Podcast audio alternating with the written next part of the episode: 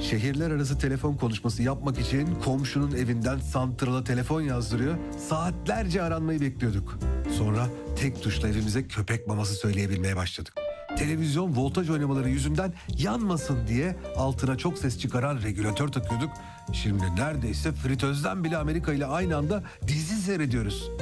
Sünnetimize takılan saatin fosforu gece karanlıkta parlar mı diye bakıyorduk. Şimdi saatten bizden akıllı olup bizi çekip çevirmesini bekliyoruz.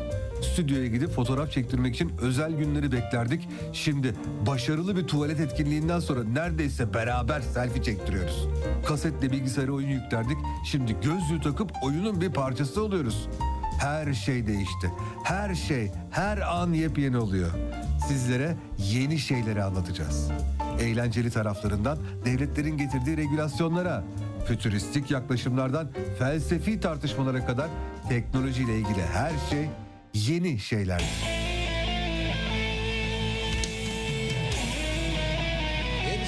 Rehberinden herkese merhaba ben Serhat Ayan. Evet bir haftanın başlangıcında sizlerle birlikteyiz efendim RSFM'de. Bugün çok enteresan konularımız var. Siz de takip ederseniz göreceksiniz gerçekten de çok çok ilginç konularımız var. Şimdi hemen en ilginç konularımızdan bir tanesiyle başlayalım. Hattımızda çok değerli bir e, uzman konuğumuz var. Psikolog Cemre Ece Gökpınar merhabalar efendim.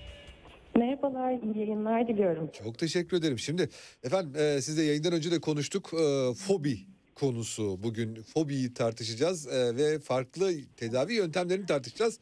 Ama ondan başlamadan önce şu fobi deyince ne anlamalıyız? Biraz oradan yürüyelim mi? Tabii ki şimdi fobi deyince aslında genel bir tanım yapmak gerekirse e, kişinin belli bir olaya, duruma ya da bir nesneye, bu illa bir nesne olması şart değil çünkü bazen onu karıştırabiliyoruz. Bir durum da olabiliyor, bir olay da olabiliyor. Ona karşı geliştirdiği aşırı dehşet varan, kişiyi çok yoran, kontrol edemediğini hissettiği bir korkudan bahsediyoruz aslında. Anladım. Yani bunun bir sebebi ya da mantığının olması gerekmiyor çoğu zaman değil mi? Bazen öyle bir şey oluyor ki kişi yaşadığı bir olaydan ya da travmatik bir sebepten dolayı o nesneye ya da o duruma karşı korku geliştiriyor. Bazen de hiç tanımlayamadığı bir şekilde aniden başlayabiliyor veya bir sebebe bağlı olmayabiliyor. Çünkü bazen e, kişi daha önce hayatında hiç karşılaşmadığı bir duruma ya da nesneye karşı da bir fobi geliştirebiliyor. Anladım. Peki şimdi e, bunun tedavisine doğru girelim. Şimdi bunun tedavisinde Tamam. eskiden işte e, biraz ikna yolu biraz şey e, yaklaşımları vardı doktorlarda galiba ama şimdi artık teknolojinin gelişmesiyle birlikte işin içine sanal gerçekliğin de girdiğini görüyoruz. Biraz bunları anlatabilir misiniz efendim? Tabii ki. Şimdi aslında dediğiniz gibi teknolojinin gelişmesi bu anlamda bizim terapi odasında çok büyük faydalar görmemize sebep oldu. Örneğin şöyle özetleyebilirim. Şimdi bir fobi tedavisi ya da bazı anksiyete bozukluklarında e, mutlaka kaçınmaların ele alınması gerekiyor. Şimdi kaçınma dediğimiz nedir? Kişi e, fobi duyduğu nesneyle karşılaşmamak adına bazı şeylerden kendisini geride tutmaya başlıyor. Örneğin e, sosyal fobisi var. Mesela sunum yapma fobisi var kişinin.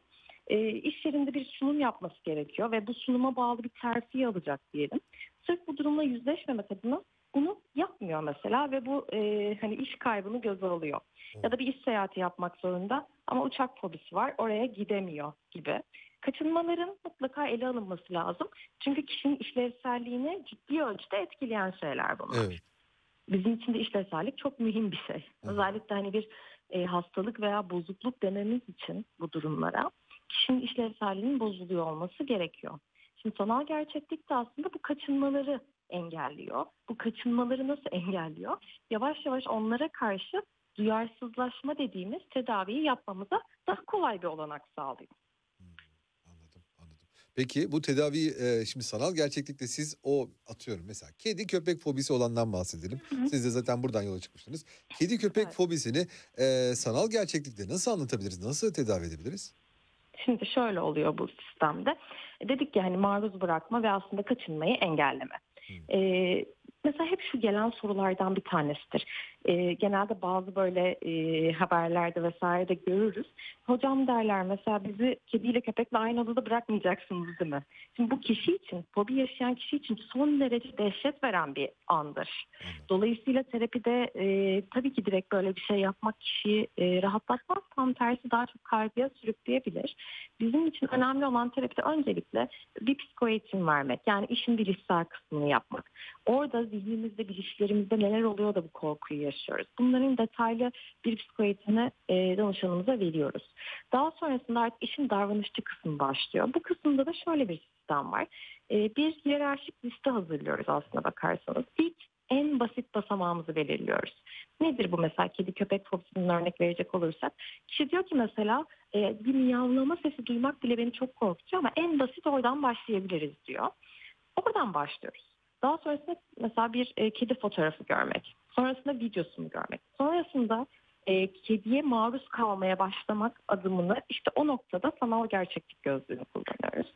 Tabii ki bu sadece terapide bu kişiyi e, hani resimlerle ya da bu görsellerle bir arada bırakıp buna duyarsızlaş demiyoruz. Evet. O esnada e, terapi yapıyoruz. Terapi derken de işte o bilişsel kısımları, o kaygıyla nasıl baş edeceği, aslında kaygının altında yatan düşünceler neler?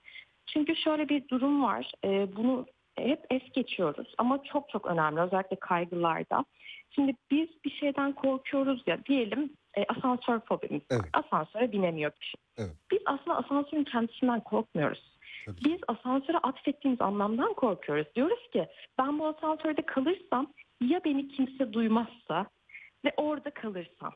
Yani orada duyulan aslında dört e, kapı işte dört duvar falan değil o duyulmama korkusu değil, Değil, mi? tabii, tabii aynen öyle. Veya işte uçak. Normal apronda bir uçak gördüğünde kişi korkmuyor. Yani uçağın kendisinden değil, uçağın örneğin düşme ihtimalinden korkuyoruz. O yüzden bizim bunları terapide bulup yani altta yatan o birincil korkular, birincil düşünceler ne onları çalışmamız gerekiyor. Terapide zaten aynen bu şekilde o maruz bırakmayla beraber bunları açığa çıkararak bunların daha işlevsel düşüncelerle değiştirilmesini sağlıyoruz. Peki bir de tabii şunu söylemek herhalde mümkün değil. Yani bir sanal gerçeklik gözlüğü var siz bunu takınca hop kurtuluyorsunuz fobilerden Yok. gibi bir şey değil. Yani o Yok. sizin uzmanlık alanınız ve e, o konuşmalar ve o şeyler e, çok önemli değil mi? Tabii tabii ki. Keşke öyle bir şey mümkün olsa. Değil mi? Ama e, maalesef öyle bir şey mümkün değil. E, yoksa kişi kendisi de hani gözlüğe ihtiyaç duymadan zaten korktuğu şeyle dışarıda e, yüz yüze gelir ve o durumu aşardı. Dolayısıyla bize kaygı, korku yaratan şeylerin temelindeki o düşünceler, o kaçınmalar onların hepsini kişiye özel tespit edip yapmamız gerekiyor. Çünkü iki tane farklı kişi ama ikisinin de köpek fobisi varsa ikisine uygulanacak terapi de aynı olmuyor zaten. Anladım. Yani bir çerçevemiz aynı evet e, ama e, biricik çünkü e, kişiler dolayısıyla orada kişiye göre şekilleniyor. Peki şunu sormak istiyorum size. Hani siz Hı hı. bu yöntemlerle e, hastalarda elde ettiğiniz e, geri dönüşün ya da iyileşmenin bir oranını vermeniz mümkün müdür hocam? Yani gelen her 10 kişinin birisini mutlaka kurtarıyoruz ya da işte %80 e, daha iyi oluyor gibi bir şey söylemek mümkün müdür? Ya, rakamsal bir oran vermem çok doğru olmaz çünkü buna yönelik bir çalışma yapmak lazım ancak Hı. bunun rakamını vermek için. Hani Anladım. bir istatistik bilgisi vermek için ama şunu söyleyebilirim eğer düzenli devam varsa ve ödev çünkü ödev de verebiliyoruz bazen Tabii. dışarıda uygulamalar e, yapmak için düzenli devam varsa ve ödevler yapılıyorsa hani gerçekten terapiye devamlılık varsa e, inanın e, çok büyük oranda fayda görüyoruz. Yani e, böyle hani ben hiç faydalanmadım diyen çok olmuyor açıkçası. Dolayısıyla orada kişinin hakikaten hani sebat etmesi, devam etmesi, kaçınma yapmaya da müsait oluyor çünkü kişi terapiden. Neden? Zaten korktuğu şeyle burada yüzleştiği için e, bir süre sonra onlara da o da bir kaçınma haline gelebiliyor. Dolayısıyla devam ettiği sürece o rahatlamayı inanın sağlıyor. Peki e, hani bu sanal gerçeklik ve terapinin yan yana gelmesiyle yaptığınız e, tedavide e, hani şu anda kedi köpeği konuştuk işte ne bileyim benim böcek Aha. fobim var mesela böcekler olabilir. Aha. Yani bunun bir üst limiti ya da hani şuraya kadar gidebilir bunlar yapılamaz denilen bir şey var mı hocam? Şu an için bir- benim özellikle kullandığım e, programda sistemde e, iğne fobisinden MR fobisi, kapalı alan, uçak, işte kedi, köpek, e, böcek e, veya yükseklik e, aslında birçok e, fobi alanı üzerine var çalışmamız. Dolayısıyla e, hani bir çünkü çok fazla fobi çe- çeşidimiz Evet, var. Yani evet, ne kadar nesne ve olay varsa ona yönelik fobi geliştirebiliriz. Bunun bir sınırı yok. Ee, o yüzden aslında kullandığımız programa da bağlı birazcık ama benim kullandığımda dediğim gibi bunların çeşitleri var. Hı hı. Ha bu mesela sanal gerçeklikte yoksa diyelim o modül, o olay bu yine çalışamayacağımız anlamına Tabii, gelmiyor. tabii, Çünkü tabii. bugüne kadar zaten terapileri o yönde yapıyorduk. O bize ek bir destek sağlıyor ama birçok alanda var şu anda sanal gerçeklik çalışmalarımız. Süpersiniz. Ee, yani bunları mesela ne bileyim hani dediniz ya siz dediniz evet yani biraz Wikipedia karıştıran herkes de görebilir ki hani zibilyon tane şeyin fobisi var. Tabii, Gerçekten tabii. hani bunların hani şunlar çok mantıklı bunlar çok mantıksız demek de çok saçma geliyor bana. Çünkü mesela ne bileyim dün arkadaşın evine gittik kedi beni ısırdı ama gayet güzel böyle ısırdı ve bana bakıyor. Hani ne yapacaksın hadi bakalım diye. Pislik çünkü kediler herkes bilir bunu. Neyse Ee, ama hani ben dedim ki arkadaş bunlar şey yapıyorlar işte bunu anlattığım diğer arkadaşlarım aa nasıl kedi falan böyle korkuyorlar ama şimdi diğer taraftan da diğer arkadaşlarımı görüyorum. Mesela işte aa evde böcek var diyor o böceği eline alıp dışarı atıyor. Ben Evet. çıldırıyorum tabii orada. Allah Evet. diyorum böyle hani ya o yüzden de hani bu mantıklı şu mantıksız demek bana çok e, şuursuz bir hareket gibi geliyor fobilere Tabii bakınca. ki. E, şunu sormak istiyorum size. Şimdi gelişen zamanla birlikte sık sık da görüyoruz bunu basında filan da yer aldığını. E, teknolojik fobiler ortaya çıkıyor. İşte ne bileyim nomofobi, Hı hı. cep telefonsuz kalmak, cep telefonunun Evet. şarjsız kalması vesaire vesaire. E, bu tip fobiler karşınıza çıkmaya başladı mı sizin? Çıkmaya başladı. Bir de dönemsel olarak da değişebiliyor. Mesela e, Covid süre, sürecinde eskiden daha böyle takıntı veya kaygı diyebileceğimiz şeyler, fobi diyebileceğimiz şeyler mesela şu anda normalize olmaya başladı. Sağlık anksiyetesi mesela. Dolayısıyla evet teknolojinin gelişmesiyle beraber nedir? O işte cep telefonu kullanımı kişinin eğer günlük hayatında çok büyük bir zaman alıyorsa ve onun gidiyor olması, onun yok oluyor olması onun için gerçekten böyle dehşet veren bir senaryo çağrıştırıyor.